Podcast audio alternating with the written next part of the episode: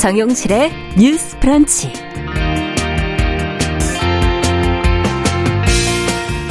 여러분 안녕하십니까? 조윤주입니다. 베트남 전쟁 당시 우리 군의 현지 민간인 학살로 인한 피해를 정부가 배상해야 한다는 법원의 판결이 나왔습니다. 이 소송 과정에서 우리 정부는 가해 사실을 부인해왔지만 재판부의 판단은 달랐습니다. 이번 소송의 내용과 의미, 정부 입장도 들여다보겠습니다.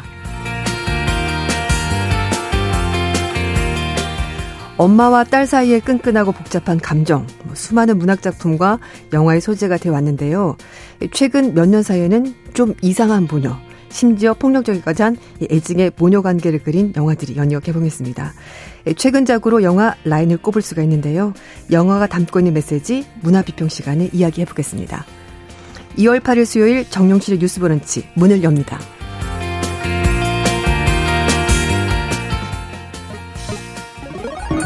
Ladies and gentlemen. 새로운 시각으로 세상을 봅니다. 정용실의 뉴스 브런치 뉴스픽.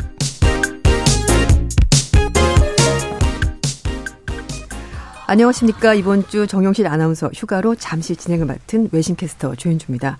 오늘과 내일 이 시간 제가 여러분과 계속 함께하겠습니다. 어, 언제나 청취자 여러분들의 의견 기다리고 있습니다. 라디오, 유튜브, 콩으로 들으시면서 전하고 싶은 이야기 많이 남겨주십시오. 아, 뉴스픽 시작하겠습니다. 아, 전예현 우석대 개근 교수님 안녕하십니까? 안녕하세요. 전예현입니다. 네. 그리고 조을원 변호사님 안녕하십니까? 네. 안녕하세요. 조을원입니다. 네. 어, 오늘 첫 번째 주제는요. 횡재세에 관련된 내용입니다. 뭐 최근에 민주당 이재명 대표가 횡재세 도입을 제안하면서 관심을 모았는데 어제 국회 대정부 질문에서 횡재세를 놓고 야당 의원들 그리고 국무총리 간의 이견이 있는데요, 있었는데요. 우선 이재명 대표가 횡재세 도입을 제안한 이유부터 알아볼까 합니다. 전예현 교수님 설명 좀 부탁드리겠습니다. 예, 최근에 사실 난방비 폭등 때문에 정부가 이런 부분에 대해서 어떻게 대책을 마련해야 된다. 음. 이 부분에 대해서는 정치권에서 이견이 없고요. 네. 민주당 이재명 대표의 경우에는 칠조 이천억 원 규모의 에너지 물가 지원금 지급 논의를 시작하자 이렇게 음. 밝힌 바가 있고 더불어서 횡재세 든 뭐 연대 기여금이든 왜냐하면 이제 독일이나 영국은 보통 횡재세라는 용어를 쓰고 있고요. 네. 이유 차원에서 많이 쓰이는 용어가 연대 기여금이라고 합니다. 음. 이런 세금을 도입을 해야 된다라는 겁니다. 우리가 이제 횡재라고 하면은 뜻밖의 뭐 돈 들어왔을 때 횡재라고 하잖아요. 쉽게 생각하면 됩니다. 최근에 그 우크라이나 전쟁으로 인해서 정유사라던가 에너지 관련 기업들이 기존과에 비해서 막대한 이득을 얻었다라는 소식이 나오고 있잖아요. 그렇죠. 노력하지 않고 대가를 얻었다라는 그렇습니다. 거죠. 그렇습니다. 또 네. 은행이 뭐 고물가, 고금리와 맞물려서 또 굉장히 높은 수익을 얻었다 이런 소식이 나오고 있는데 이렇게 정유사나 은행을 비롯해서 어, 고금리 기조라던가 국제 상황 때문에 막대한 수익을 얻은 기업에 대해서 초과 이익분에 대해서 세금을 부과해서 이것을 지금 난방비 폭등이라던가 에너지 문제로 어려움을 겪고 있는 국민들 지원하는데 써야 된다. 이렇게 하는 것이 주장의 핵심이라고 할 수 있습니다. 음. 그럼 어제 대정부 질문에서 어떤 말이 오갔습니까? 예, 어제 경제 분야 대정부 질문에서도 여기에 대한 격론이 오갔습니다. 일단 민주당 의원들은 횡재세 도입을 정부가 적극 검토해야 된다라고 주장을 해야 되는데요. 예를 들어 서영교 민주당 의원은 세금을 잘 분배해서 힘들 때 국민들에게 지원하는 것이 정부가 해야 될 일이다라고 하면서 네. 횡재세 도입의 필요성과 전국민 에너지 지원금의 필요성을 강조한 것이고요. 또 민주당의 다른 의원들 같은 경우에도 제가 말씀드렸듯이 영국이라든가 해외 사례를 거론하면서 우리나라에서도 이 부분에 대해서 적극적인 검토라든가 도입을 해야 된다라고 주장을 했습니다. 음. 하지만 한덕수 총리의 답변을 요약을 해보면 첫 번째로는 우리나라의 에너지 상황과 해외 상황을 비교하기가 어렵다라는 겁니다. 어떤 국가의 경우에는 원유의 생산이라든가 정제를 대부분 하는 기업이 많은 경우가 있지만 음. 우리나라 기업 같은 경우에는 대부분 정제 마진에 의존해서 영업이익을 내고 있는데 어떻게 해외 사례를 똑같이 도입을 하겠느냐라는 것이고요.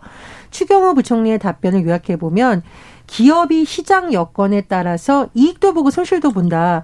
그럼 이익에 대해서 만약 이렇게 됐을 때 손실은 그럼 어떻게 해야 되느냐라고 반대를 했고요. 또 여권 일각에서는 민주당의 이런 횡재세 도입 주장에 대해서 포퓰리즘이다. 이런 비판이 나오기도 합니다. 음, 그 야당에서는 어떤 국제정세 때문에 에너지 가격이 올랐고 그것 덕분에 정유사들이 이익을 봤으니까 지금 고유가 때문에 힘든 그 이제 국민들에게 좀 돌려드리자. 네. 이렇게 얘기를 하는 것이고 어, 정부 측에서는 어, 상황마다 좀 다르고 나라마다의 상황이 다르기 때문에 무조건 그냥 세금으로서 이걸 매기는 게 부당하다. 이런 입장으로 서로 갈라지는 것 같은데요. 근데 사실 국민들 시각도 이 횡재세에 대해서 찬반이 왔다 갔다 하거든요. 어, 뭐 말씀하신 것처럼 이미 도입한 나라도 있다고 하는데 어, 변호사님 어떻게 생각하세요? 이걸 꼭 도입을 해야 되는지. 왜 이런 얘기가 나오는지 어떻게 보시는지. 일단 이런 이야기가 나오는 거에 대해서는 어느 정도 수긍할 수 있을 것 같아요. 네. 지금 여러 가지 재원이 필요한 상황에서 그 음. 재원을 마련할 방법이 많이 없잖아요. 그쵸. 세금 같은 거나 이런 부분에 대해서 지금 뭐 약간 감세 추세로 가고 음. 있기도 하고 물가가 계속 오르다 보니까 그런 부분에 대해서 이제 취약계층에 대한 지원이라든지 일반 국민들이 느끼고 있는 고금리, 고물가에 네. 대해서 어느 정도 서민 안정 대책을 취해야 되는데 그 부분에 대한 재원 마련이 굉장히 어렵다 보니까 음. 이런 말까지 나오고 있는 것 같습니다. 그런데 지금 이 횡재세 도입 관련해서 특히 정유회사 관련한 부분이 좀 여러 가지로 문제가 되는 것 같아요. 네. 일단 교수님께서도 그 비판 의견에 대해서 잘 설명을 해주셨지만 지금 이 정유회사들에 대해서 횡재세를 부과하는 방법 하나 음. 논의가 되고 있고 또 두 번째로 논의가 되고 있는 게 석유사업법에 보면은 판매 수입 부과금이라는 것을 부여할 수 있다라는 규정이 음. 있어요. 거기를 보면 이제 뭐 국제 석유 가격의 현저한 등락으로 인해서 지나치게 많은 이윤을 얻게 되는 석유 정해 정제업자나 석유 수출 업자에게 이제 석유 수입 판매 부과금을 부입할 수 있다라는 규정이 있는데 네. 횡재세를 도입하는 것이 너무 이제 문제가 많으면 음. 있는 이 법 조항이라도 좀 사용해서 부과금을 부여하자라는 식으로 지금 논의가 되고 있는 것 같습니다. 그런데 여기에 대해서는 좀 우리가 법리적으로 살펴봐야 될 네. 부분들이 있거든요. 일단 그 석유사업법 제십팔 조에 규정되어 있는 제가 말씀드린 그 부과금 같은 경우에는 네. 그 규정이 도입된 취지 자체가 정말 옛날에 우리가 네. 정부에서 그냥 딱 유가 고시하면 그 음. 가격으로 팔아야 했던 시절에 이 부가금 제도가 도입이 됐었던 거고요. 네. 그런데 이미 우리나라는 천구백구십칠 년 이후에는 그 석유 시 의 가격이 그 시장 가격에, 그러니까 시장 원칙에 따라서 이루어지고 그렇죠. 있기 때문에 이 부분이 딱 지금 적용하기엔 좀 부적절하다라는 비판이 많을 수가 있고, 음. 또 이게 재원을 좀 조달할 목적으로 뭐 횡재세라든지 부가금을 부여하자라는 입장에서 우리가 좀 살펴본다면 이게 어떻게 보면 이중과세 금지의 원칙이라든지 네. 또 이 횡재라는 개념을 도대체 우리가 어떻게 정의할 것인가. 그렇죠. 왜냐하면 세금이라든지 뭐 형벌 같은 경우에는 음. 국민의 권리에 대한 어느 정도 제한적인 요소가 있기 때문에 맞습니다. 굉장히 명확해야 됩니다. 네, 뭐 부가가치세는 몇 퍼센트 뭐 이런 그렇죠. 식으로 이런 그러니까 게 있어야 되는데. 그러면 그 부가가치라는 것이 어떤 것인지를 정의를 해서 그 그렇죠. 부분에 대해서 이제 뭐 십 퍼센트를 매긴다든지 음.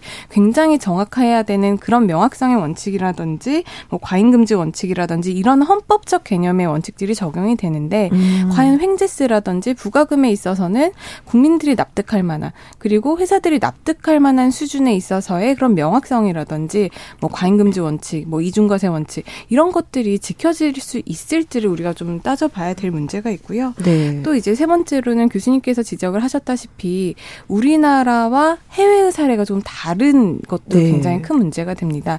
지금 뭐 이재명 민주당 당대대표 같은 경우에는 해외에도 거의 다 이걸 시행을 하고 있으니 우리나라도 도입을 하자라고 주장을 하는 것 같은데 사실 뭐 유럽이나 영국 같은 경우에는 이런 석유 관련해서 직접 생산을 합니다. 그렇죠. 그렇기 때문에 시추해서? 자신들이 어. 생산량을 조정할 수도 있고 음. 그렇게 보면은 전 세계적인 그 석유 시장에서 굉장히 독점적이고 우월적인 지위에 있다라고 볼 수가 있어서 그 사람들이 가격 조정을 하기도 쉽고 그렇기 때문에 여러 가지 정세에 따라서 이윤을, 이윤을 크게 만들기도 쉬운데 그렇죠. 우리나라 같은 경우에는 그런 사람들로부터 수입을 해서 정제를 해서 네. 파는 거거든요. 그렇기 때문에 그 유럽이나 영국 사례를 꼭 우리나라에 대입하기에는 좀 어려운 그런 그 수익 구조의 문제도 있고 또 하나는 그 최근에 올라온 난방비 급등 문제와 이거를 정유회사의 이익과 좀 대비시켜서 아 난방비 이렇게 가스가 올랐으니까 정유회사 너네들이 이익 본 게 아니냐라고 네, 말씀을 하실 수 있는데 그 난방비 요금과 연동되는 거는 지금 언론 보도에 나온 것들을 보면 엘피지가 아니라 이제 엘엔지라고 합니다. 음. 근데 이 엘엔지는 그런 정유회사들이 지금 가지고 핸들링을 하는 것이 아니라 네. 대부분을 이제 한국가스공사가 취급을 한다고 해요. 아. 팔십 퍼센트를 취급을 하고 있고 그럼 민간업체에서는 한 나머지 부분만을 하고 있기 때문에 그 엘엔지 가격이 급등하면서 엘피지 수요가 늘고 있기는 하지만 그 엘엔지랑 달리 국내 엘피지 가격은 이제 십일월부터 또 떨어지고 있는 부분들을 네. 감안을 하면 지금 정유회사가 이익을 봤다고 해서 이게 영원한 것도 아니고 음. 나중에 손실을 볼 것이 지금 예상이 되고 있는 상황이고 손실이 난다면 과연 그러니까. 국가에서 또 지원을 해서 어쨌거나? 이걸 막아줄 것인지 이런 부분에 대한 논의도 우리가 심도 있게 살펴봐야 된다고 생각을 합니다. 제가 청취자 의견 몇 가지 좀 소개를 해드릴게요. 청취자 최종욱님은 국제유가가 올라간 것은 이해가 되지만 그 오른 것에 비해서 국내 정유사, 에너지 기업은 너무 많은 이득을 본 것 같다. 폭리를 취한 건 아닐까요? 이제 이렇게 의견을 보내주셨고요. 에너지 사용량은 같은데 이윤이 과다해서 너무 많은 폭리를 취했으니 당연히 그 일부는 내놓는 것이 맞습니다. 이렇게 의견 주셨습니다. 그리고 청취자 이공팔일님은요. 국회의 강제적인 법안에 앞서서 정유사는 일종의 자발적인 기부 체납 형식으로 발휘한다면 국민들이 이 회사를 얼마나 좋게 보겠습니까? 기꺼이 환영할 것 같습니다. 라는 의견 주셨습니다. 그리고 청취자 구육육오님은요. 횡재세는 정유사가 아닌 은행한테부터 부과합시다. 라고 말하면서 횡재세 부과는, 어, 부과는 국가 이제 우리가 전혀 좀 다른 상황이다. 유럽과 변호사님 말씀하신 것처럼 유럽과 우리나라는 상황이 다릅니다. 이렇게 지적을 해 주셨습니다. 어, 이제 말씀하신 것처럼 기업이 이익을 내야 하는 상황에서 지금 뭐 위기에 대비하고 미래 투자도 해야 되는데 사실 기업 입장에서 본다면은 횡재세 어떤 생각을 하고 있을까요, 기업들은? 예, 그런데 기업이 우리가 어떤 기술 혁신을 했다. 그래서 매출을 엄청 많이 올렸는데 아. 갑자기 이런 새로운 제도를 만들어서 세금을 걷겠다.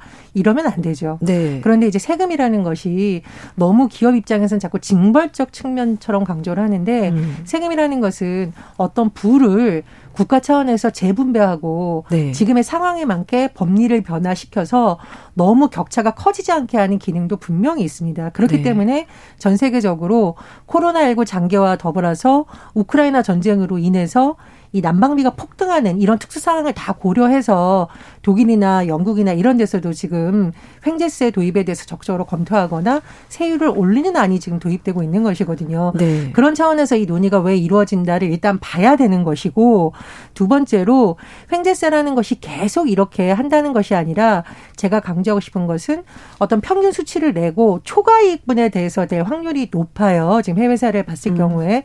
그러니까 지금 정유사들이 손실 났을 때는 안 도와주고 이익 났을 그쵸. 때만 한다는 것도 약간 말이 안 되는 것이 네. 평균치를 계산을 한다라는 겁니다. 그래서 기존에 음. 손실이 났던 부분도 이런 과정에 다 반영이 돼서 정할 때 일부분 뭐라고 할까 유연하게 할 수 있는 가능성이 있다라는 반론도 지금 제기되고 있는 것이고요. 네.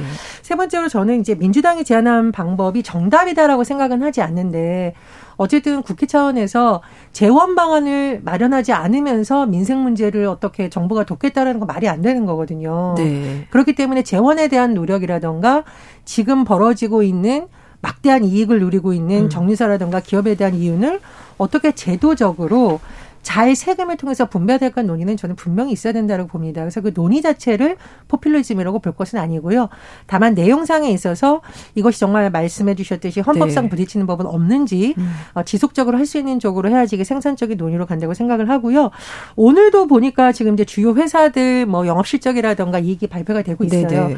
일단 지난해 상반기에만 정유 사 사가 흑자가 십이조 원이 넘었다라는 그 언론 보도가 나오고 있습니다. 네. 근데 이게 경기가 다 좋고 서민들이 안 어렵고 난방비도 안정된 상태에서 이러면은 국민들도 웬 횡재세 이럴 수 있을 텐데 네, 이 난방비라는 것은 누군가에게는 생존의 문제와 직결될 수 있고 그렇죠. 개인의 노력으로 줄이는데 한계가 있습니다. 네. 이런 부분이 맞물려서 국민들 사이에서도 이런 세제를 한번 검토해봐야 되는 거 아니야라는 여론이 나오는 것으로 보입니다. 음.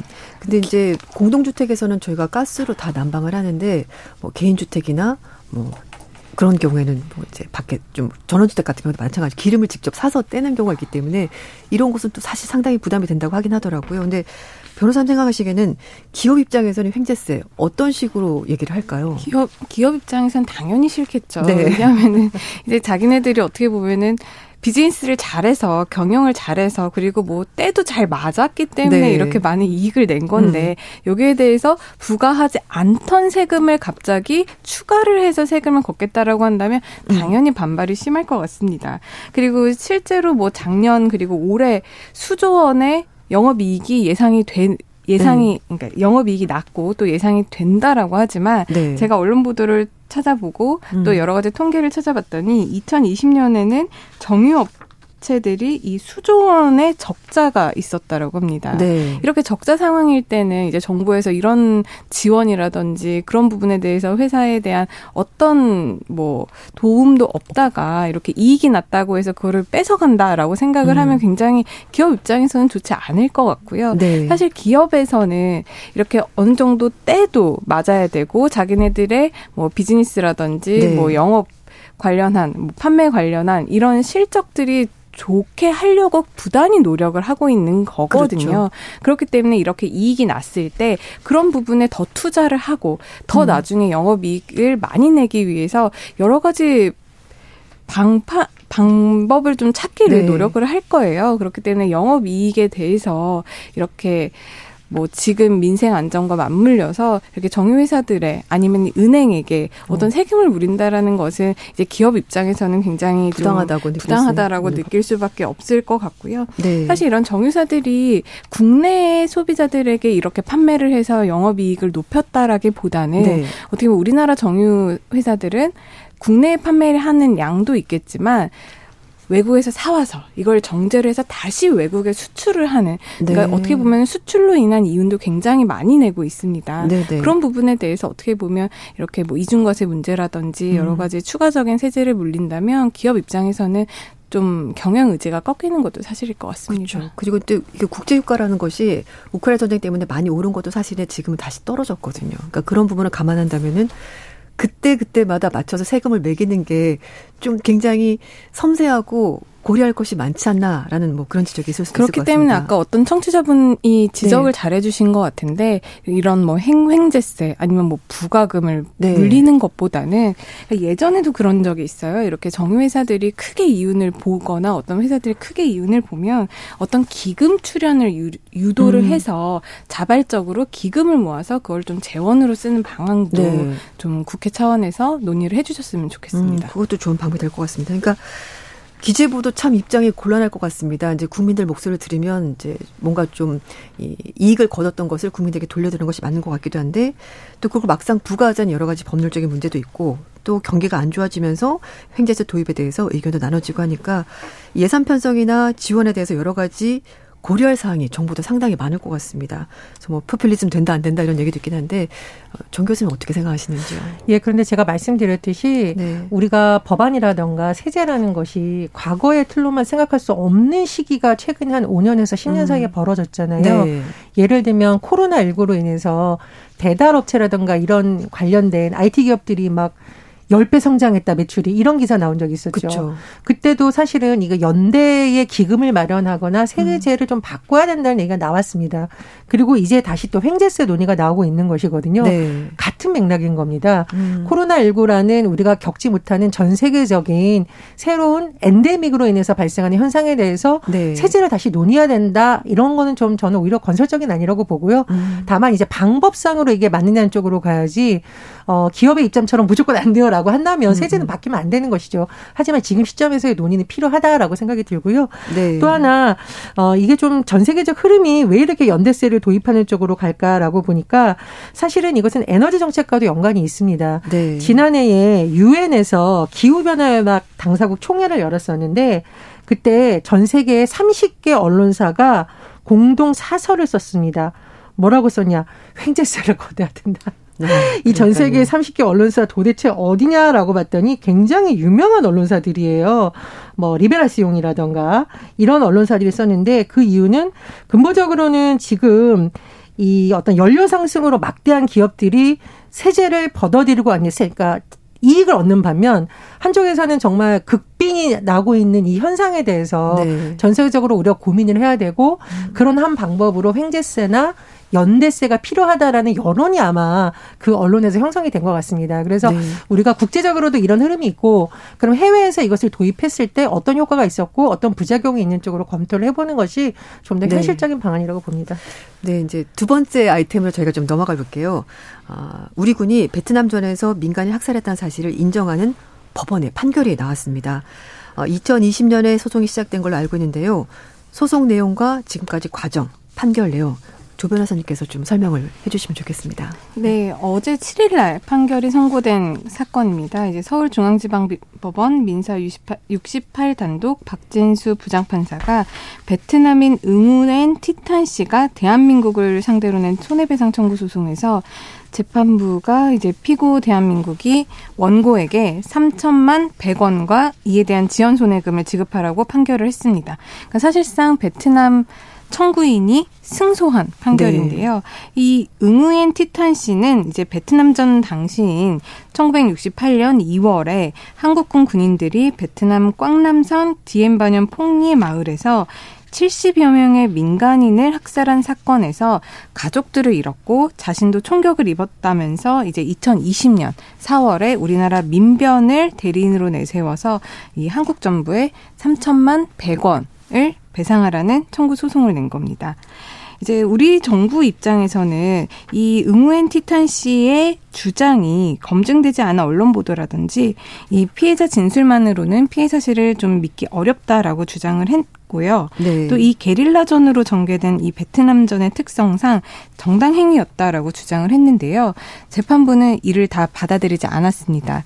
그러니까 응우엔 티탄 씨의 주장을 대부분 사실로 인정을 해서 재판부에서 피해자 및 참전 군인, 군인들의 증언을 종합을 하면 그 총격을 가한 사실, 그러니까 한국군이 원고 가족을 방공호 밖으로 나오게 하고 어떻게 보면 학살을 한 사실을 네. 모두 인정이 된다. 음. 이거는 불법 행위이고 정당 행위라고 할 수도 없다. 라고 네. 한 거고요.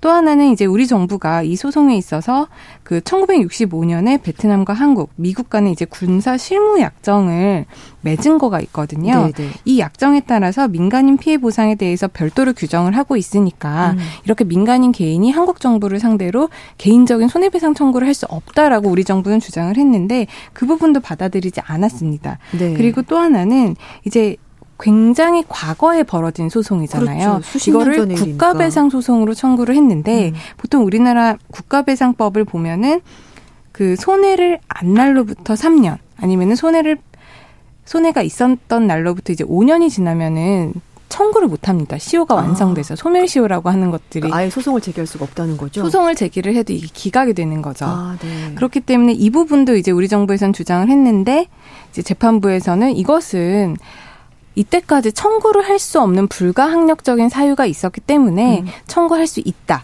이런 사유를 들어서 이제 우리나라 정부의 민간인에 대한 그런 학살에 대한 불법행위 책임을 처음으로 인정한 판결이라고 할 수 할 수 있을 것인데요. 이게 소송을 제기한 지 이제 삼 년 만에 나온 일심 네. 판결이고요. 이제 한국 정부가 피해자들에게 피해를 배상한다는 법원 판결이 이제 처음으로 나온 것이고 이제 대리인단의 입장을 좀 살펴보면 대한민국 공식 기구가 최초로 베트남전 민간인 학살을 인정한 것이라면서 정부가 피해자에게 보내는 사과문 일 호가 된 것 같다고 대리인단의 한 변호사가 발표를 했습니다. 네. 그런데 이제 파병, 파병의 주무부처라고 할 수 있는 국방부는 이제 항소를 시사를 한 음, 상황이고요. 네. 또 외교부 같은 경우에도 이제 어제 의사를 표명을 했는데 한 베트남 양국 정부가 이제 양국 관계 미래 지향적으로 더욱 발전해 나갈 수 있도록 재반 현안들에 대해서 긴밀히 소통하고 있다라고 전했고요.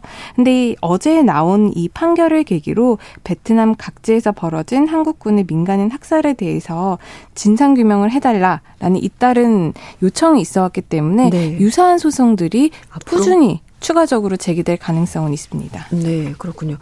어, 지금 저희가 이제 뉴스브런치 여기서 일 부 정도 마무리를 하고요. 이 부에서 다시 이어가도록 하겠습니다. 삼십 분부터 일부 지역에서 해당 지역 방송 보내드립니다. 잠시 후에 뵙겠습니다.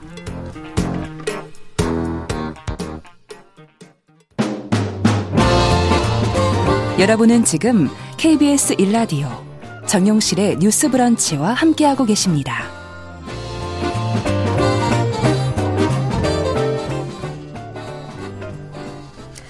네, 지금 저희가 이제 베트남전 관련해서 민간인 학살에 대한 우리 정부 책임을 인정하는 법원 판결 내용 좀 짚어봤는데요.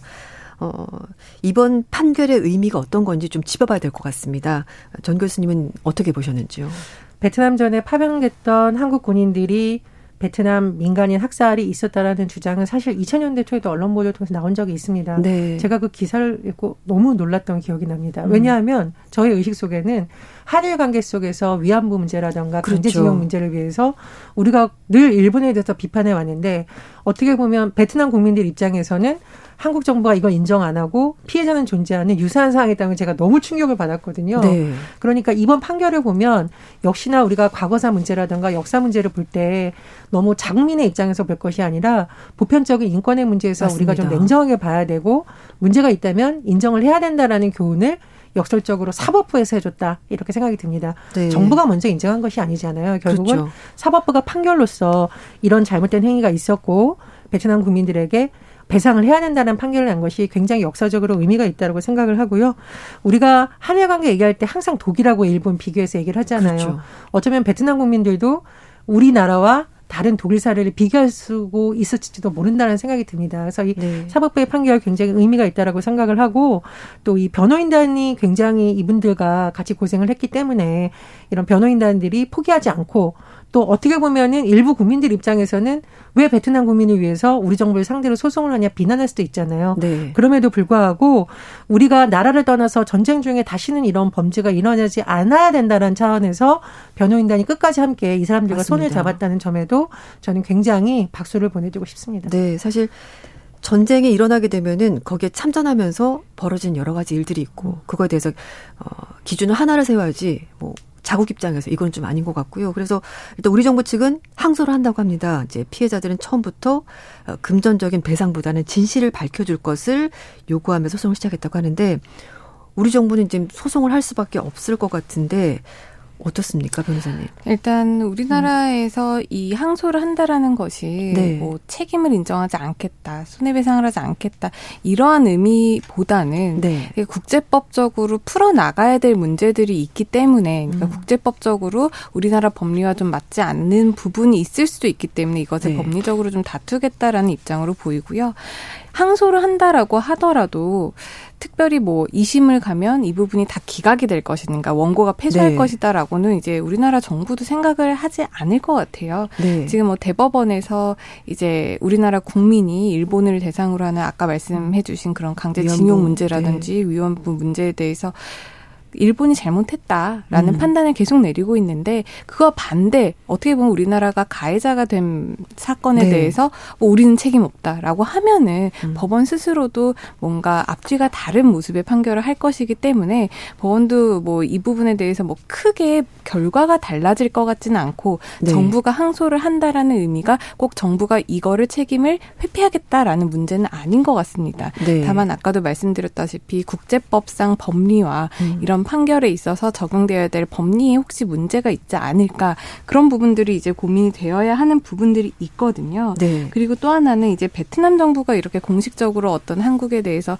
책임을 묻거나 사과를 요구하거나 진상규명을 요구한 것이 아니라 일단 개인이 요구했다라는 부분에서 이제 어떻게 보면은 이런 법원이 정부 기관보다도 먼저 이 책임을 인정한 부분은 긍정적인 부분도 물론 있습니다. 네. 그렇지만 이제 정부 차원에서 이걸 외교적으로 풀어야 되는 문제들도 있기 때문에 그렇죠. 그런 부분에 대해서는 이제 한번 다시 한번 고민을 해봐야 될 시간 같습니다. 음. 정 교수님 생각은 어떻습니까? 정부에서 이 부분을 어떻게 좀 대응을 하고 어떤 식의 해결책을 찾아야 된다고 보시는지요? 아마 이제 외교부는 정부의 기관이기도 하고 네. 굉장히 입장이 좀 조심스럽겠죠. 그렇겠죠. 그래서 언론 보도를 보면 미래지향적 관계를 더욱 발전해 간다라는 이제 원론적 입장을 낸 것이고요. 사실은 이게 어, 어떤 우리가 이런 진상규명이라든가 조사라든가 사과라든가 이런 걸 하려면은 정부 차원에서 움직이려면 근거가 있어야 되는 거잖아요. 그렇죠. 그냥 맞습니다. 할 수는 없는 네, 거잖아요. 네. 그리고 공무원들을 그럼 어떻게 꾸릴 것인가, 진상조사단을 꾸릴 것인가, 음. 어디 산에 위원회를 꾸릴 것인가 부탁해서 근거가 되려면 결국은 그래서 특별법 제정이 필요하다는 목소리가 어. 이전 국회에서 나온 것은 이런 부분이기 때문입니다. 네, 네. 국회 차원에서 논의를 해서 베트남 전쟁 시기에 이런 민간인 학살이 있었다면 그에 대해서 특별법을 만들자라는 논의가 되어 있었는데 잘 안 됐어요. 네. 이번에 판결이 나왔으니까 음. 이것을 계기로 국회에서 특별법 제정에 대한 논의가 시작되어야 된다라고 보고요.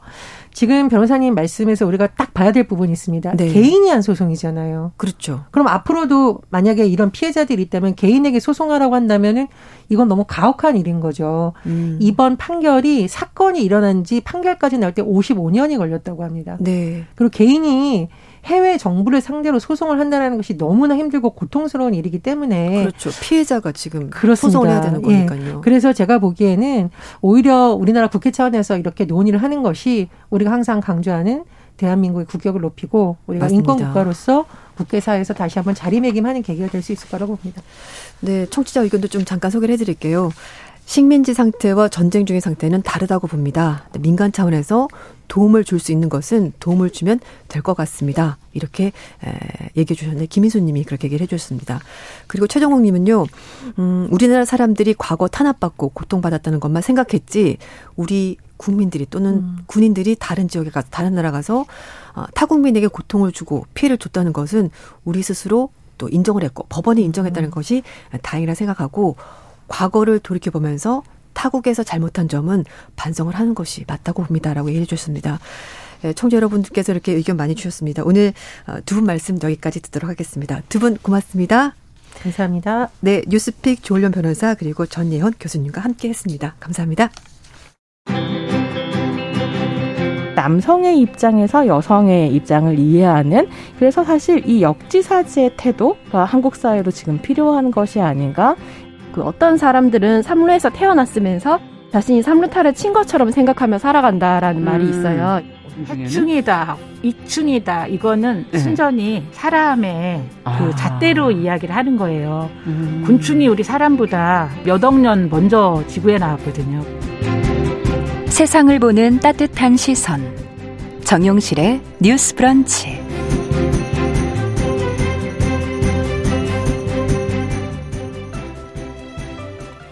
네, 이번에는 손희정 문화비평 시간입니다. 대중매체 그리고 사회문화 현상을 깊이 있게 또는 까칠하게 들여다보는 시간인데요. 손희정 문화평론가와 함께하겠습니다. 어서 오십시오. 네, 안녕하세요. 네. 아, 이렇게 뵈니까 굉장히 반갑고 좋으네요. 네, 저 사실 이렇게 보통 여기 옆에서 같이 앉아 있었는데 네. 저도 너무 반갑습니다. 아, 빛나고 좋습니다. 네, 오늘 좀 얼굴에 기름을 발랐습니다. 네, 오늘 이제 영화 얘기를 좀 해볼 텐데요. 네. 모녀 관계를 다룬 영화 이야기 해주신다고요. 네, 그러니까 지금 극장에서 만나보실 수 있는 영화 라인이라는 작품 때문에 오늘 방송 준비하게 됐는데요. 네. 이 작품은 프랑스 출생으로 스위스에서 활동하고 있는 울슬라 메이어 감독의 작품입니다. 딸이 엄마를 때려가지고 접근 금지 명령을 받으면서 음. 이제 벌어지는 이야기를 따라가는데요. 영화 저는 재밌게 봤는데 보셨다면서요? 저 사실 어제 밤에 가서 봤거든요. 네. 근데 극장에 사람들이 한 열 명 정도 앉아 있었는데. 다들 약간 당황한 표정. 네. 왜 그리고 이제 그 예술 영화는 극장은 음. 그 자막 다 올라갈 때까지 불을 안 켜주잖아요. 네, 앉아 있어야죠. 끝까지 다 올라가고 불이 딱 켜졌는데 사람들이 약간 동공 지진과 함께 뭐지 뭐지 이게 하면, 뭐지? 어 약간 네. 근데 저도 약간 어려웠어요. 좀 사실은 특이하고 이상한 작품인 네, 건 맞거든요. 특이했습니다. 맞습니다. 실제로 저도 그 영화를 보면서 음. 어떤 생각이 들었냐면 최근 일 년간 한국에서 개봉한 영화 중에 모녀 관계를 다룬 작품들이 꽤 등장을 했었고 그 영화들이 지금까지 우리한테 익숙했었던 네. 우리가 많이 봤었던 모녀 관계가 아니라 좀 이상한 모녀 관계를 네. 다룬다는 생각이 들더라고요. 맞습니다. 그래서 오늘은 라인하고요. 네. 또 한국 영화 중에 최근에 개봉했었던 같은 속옷을 입는 두, 영화, 두 여자 라는 영화가 있었는데요. 이렇게 두 편의 영화를 통해서 일 년 동안 이제 한국 관객을 만나 왔었던 음. 조금 다른 모녀 이야기들을 소개를 해드리려고 합니다. 그 작품들 좀 비교해 보시는 재미가 음. 있을 것 같아요. 근데 저, 그 평론가님께서 이제 몇 가지 작품 말씀해 주셨는데 공통점이 좀 있습니까? 네, 모녀 사이를 다뤘다는 거 말고. 이게 뭐 앵커, 엄마, 윤신혜가 사라졌다부터 시작해서 네. Everything Everywhere All at Once라는 영화도 있었고요. 네. 뭐 이런 영화들 제목을 한 해보니까 일곱 편 정도가 음. 특이한 이제 모녀 관계를 다루고 있는데요. 이 작품들의 공통점이라고 하면 사실 제작국가도 다르고 네. 장르도 다르고 음. 이야기를 풀어내는 방식도 다른데 딱 한 가지 그게 뭐냐면 엄마에게도 꿈이 있었다.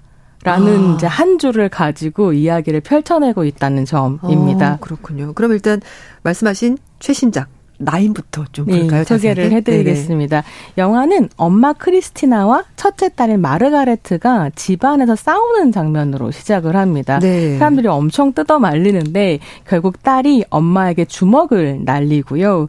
엄마가 이제 쓰러지면서 피아노에 머리를 부딪힙니다. 네. 그러면서 이제 한쪽 귀가 안 들리게 음. 되거든요. 그러니까 굉장히 화가 난 엄마가 딸을 경찰에 고발하게 되고요.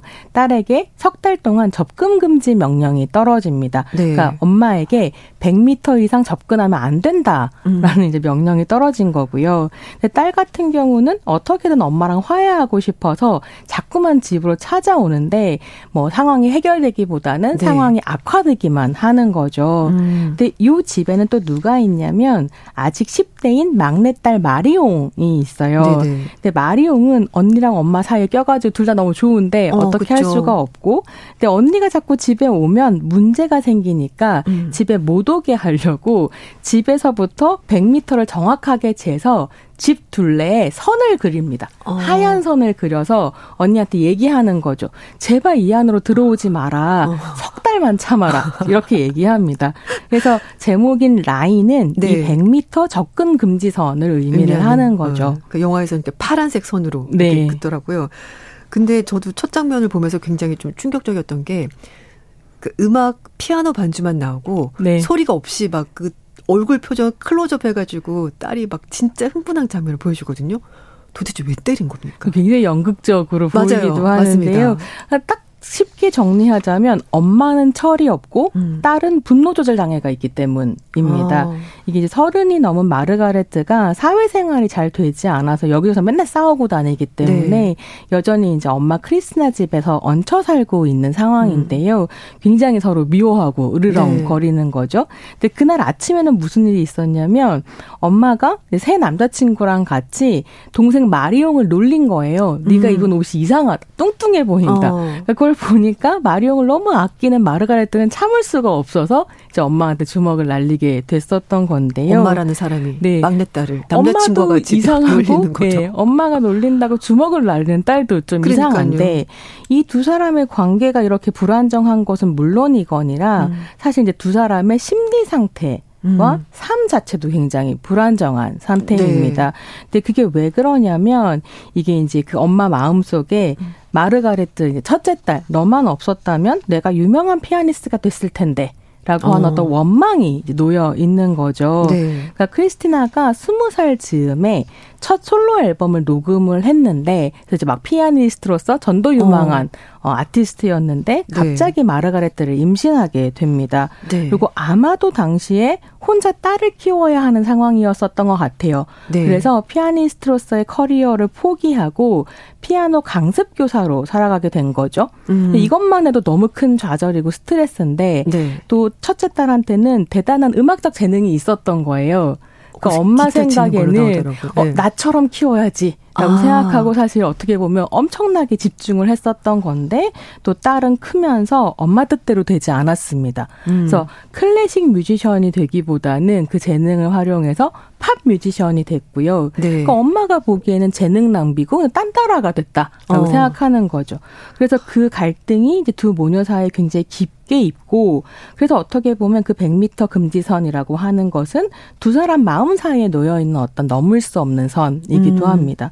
근데 제가 이 영화를 쭉 보면서 네. 좀 재밌었던 건 뭐냐면 작년에 개봉했었던 영화 중에 네네. 정지영 감독의 앵커하고 재미교포 감독인 아이리스 심 감독의 엄마가 굉장히 이 영화랑 비슷한 구조를 가지고 있다라는 아, 생각을 음. 좀 했거든요. 네네. 그 근데 저는 이 라인을 보면서 느꼈던 것이 임신을 할 수 있지. 음. 근데 그게 약간 비자발적인 임신이었나? 약간 그런 생각을 했습니다. 왜냐하면 음. 본인이 이렇게 피아노 재능이 있는데 말하는 걸 보니까 애가 태어나는 바람에 내 인생이 망했어. 네. 약간 이런 의미여가지고. 굉장히 크죠, 그게. 네. 그래서 그리고 비자발적이었을 수도 있고, 어쨌거나 네. 계획에 없었던 일이라는 아, 건 너무 명백하고요. 음. 자기 이제 앞의 삶이 무너져버렸다라는 분노가 사실 있는 거죠. 네. 그래서 그런 부분에서 좀 약간 철이 없는 엄마라는 생각이 드는 게 음. 자기 인생이 어떻게 무너지고 잘못된 거에 대해서 남 탓을 한다. 심지어 음. 자식 탓을 한다는 걸 보니까 네. 아, 좋아지만 조금 철이 없다. 근데 사실 그런 식의 일에 받아치게 됐을 때 사람마다 반응이 여러 가지일 수 있을 텐데요. 네네. 굉장히 크게 우리가 좀 고민해봐야 될 부분은 음. 그게 언제나 여성에게 독방 육아와 아. 여성 커리어의 박탈로 이어진다라고 하는 점이 좀 고민해볼 만한 것 아, 같아요. 그렇겠네요. 왜냐하면 이제 제가 조금 전에 말씀드렸던 앵커나 엄마 같은 영화도 네. 굉장히 비슷한 문제를 다루고 있거든요. 그러니까 나라는 다른데 같은 메시지가 들어있는 영화라는 게 되게 예, 신기하네요. 굉장히 네. 흥미로운 부분들이 있는 거예요. 음. 그래서 어떻게 보면 모성이라는 이름으로 여성으로부터 공적 삶을 아무렇지도 않게 그게 당연한 거야 라고 하면서 음. 박탈하는 사회. 당신 엄마니까. 음, 그리고 그쵸. 육아 돌봄을. 그러니까 육아와 돌봄이 가지고 있는 어떤 어려움을 엄마니까 라고 네. 말하면서 사회가 나누지 않는 음. 이 상황이 어떻게 엄마의 좌절과 폭력을 낳게 되고 그 좌절과 폭력이 딸을 위협하게 되는가.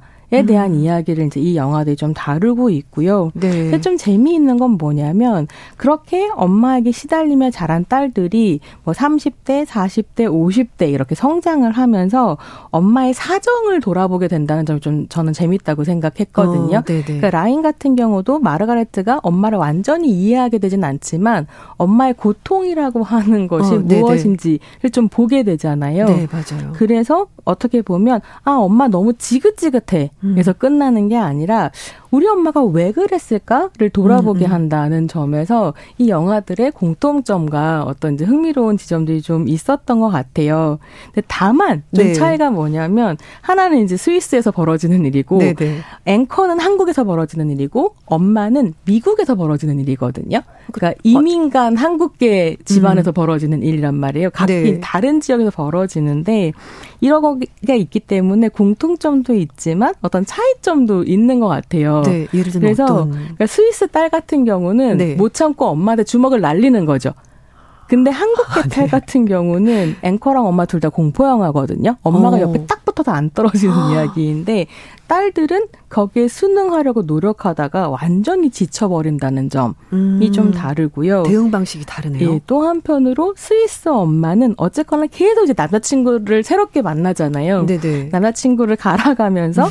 어떻게든 자신의 인생을 찾으려고 노력하는 반면에 한국의 엄마들은 네. 공포영화라고 말씀드렸잖아요. 네네. 망령이 되어서 딸 옆에 붙어 있는 거죠. 오. 그래서 이제 이런 차이를 보는 것도 좀 재미있으실 것 같고요. 어, 네. 각 작품들이 각자의 개성이 있으니까요. 보시면 좋을 것 같습니다. 음. 이제 두 번째 영화로 한번 넘어가 보겠습니다. 네, 두 번째 작품은 네. 김세인 감독의 같은 속옷을 입는 두 여자인데요. 네. 이게 이제 라인이 앵커나 엄마와 비슷하면서 또 다른 점이 있다면 앵커와 엄마 같은 경우는 딸이 그러니까 딸에게 엄마가 분리되지 않는 거, 딸과 네. 분리되지 않으려는 엄마 이야기라고 네네. 한다면 사실 라인은 그 반대거든요. 그렇죠. 딸이 엄마로부터 분리되지 못하는 상황을 네. 그리고 있는데 같은 속옷을 입는 두 여자 같은 경우는 그런 면에서 라인과 좀 닮은 부분이 있는 작품입니다. 음.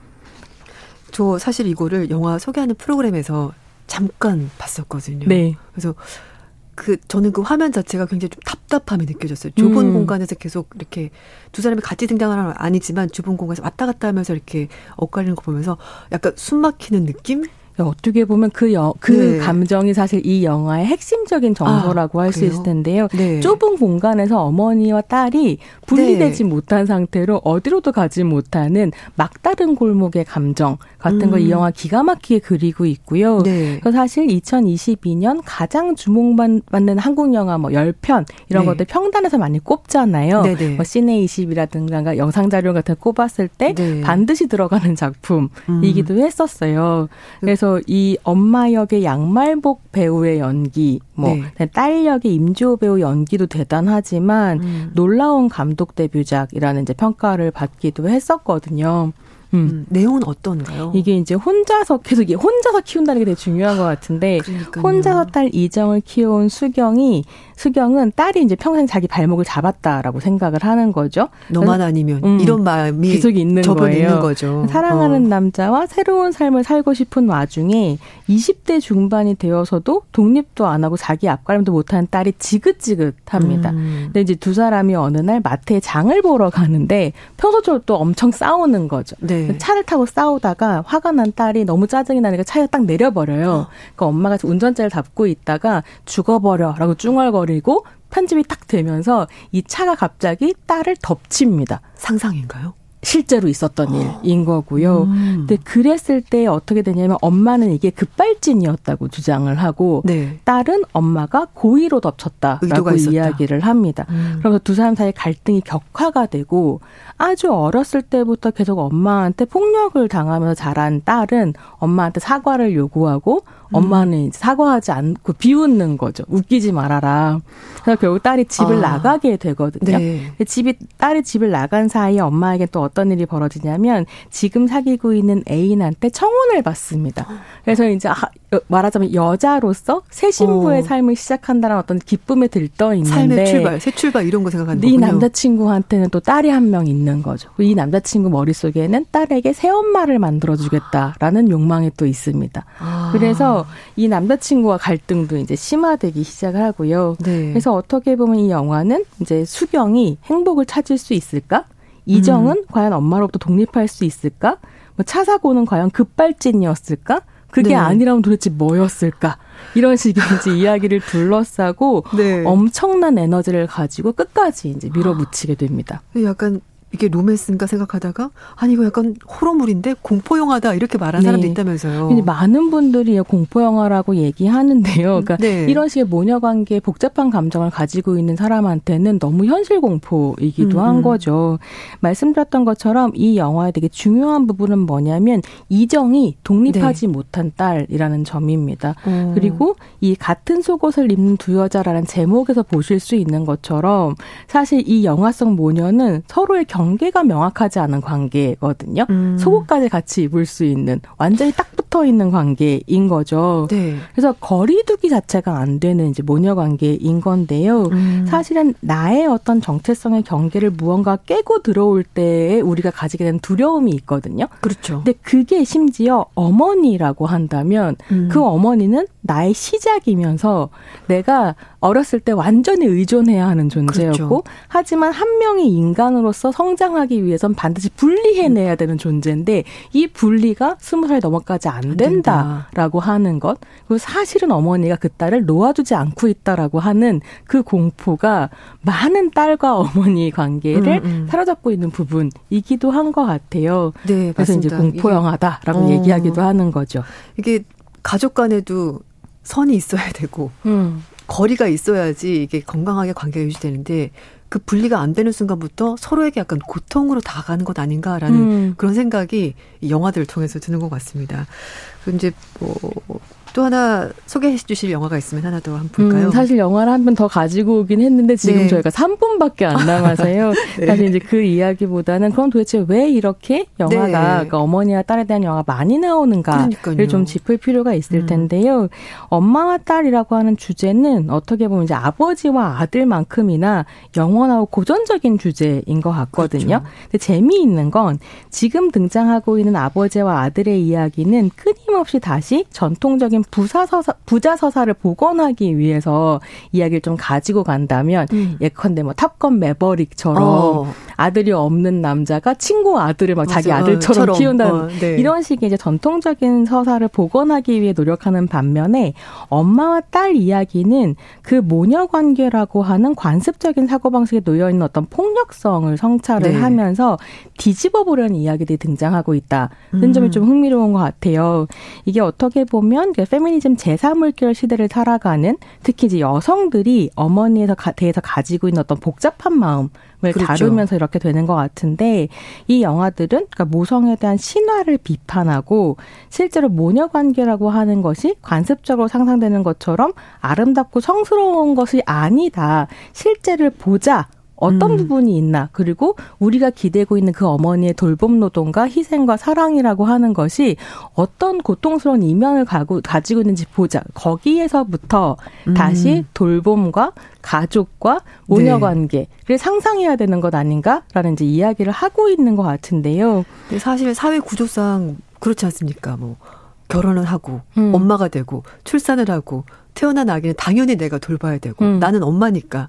근데 그런 거에 대해서 사람들이 그냥 너무나 관습적으로 당연히 당연하게. 엄마면은 해야 음. 되는 일이야. 그리고 혹시 당신이 그걸 안 한다고 하면은 약간 직무유기 아닌가? 문제가 있어. 어, 저 아줌마 모성애가 없는데. 음.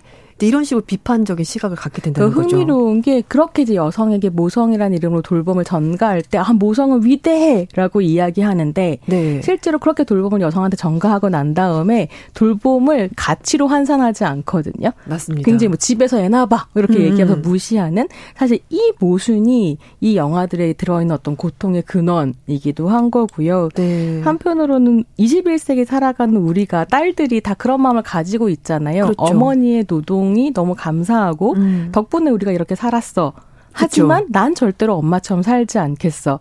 라고 하는 하지만 엄마 사랑해요, 존경해요. 네. 근데 엄마처럼 살고 싶지 않아요. 라고 하는 이 모순을 지금 그렇죠. 해결하려고 여성들이 굉장히 노력하고 있고 그 해결의 어떤 출발점에 음. 이 모성을 있는 그대로 보여주는 영화들이 존재하는 딸들도 거죠. 딸들도 마찬가지인 것 같아요. 딸들도 직장 생활을 하고 일을 하면서 자신의 자녀를 키우면서 음. 막상 키워보면은 혼자 힘으로 감당하기 힘들다는 거 알잖아요. 그러니까 이제 엄마의 고통을 이해하기 시작하는 거죠. 아. 이런 사정이 있었구나. 그래서, 아. 그래서 지금 이제 모녀 관계를 다루는 영화들이 이런 재미있는 부분이 있는데 시간이 다 됐지만 아, 네. 남자 감독들은 네. 여전히 그 애의 올 같은 작품을 보시면요. 네, 네, 네. 여전히 엄마 위대해로 끝나버리거든요. 그래서 아 이거는 그러니까요. 성별 경험에 따른 차이가 있다라는 생각을 좀 했습니다. 네. 오늘 뉴스 브런치 수요일 순서 여기서 마무리하도록 하겠고요. 오늘 말씀해 주셔서 잘 들어봤습니다. 영화 이야기 잘 들어봤고요. 손희정 문화평론가와 함께했습니다. 저는 정영실 아나운서 대신에 진행을 맡은 조윤주였고요. 내일 다시 오겠습니다. 고맙습니다.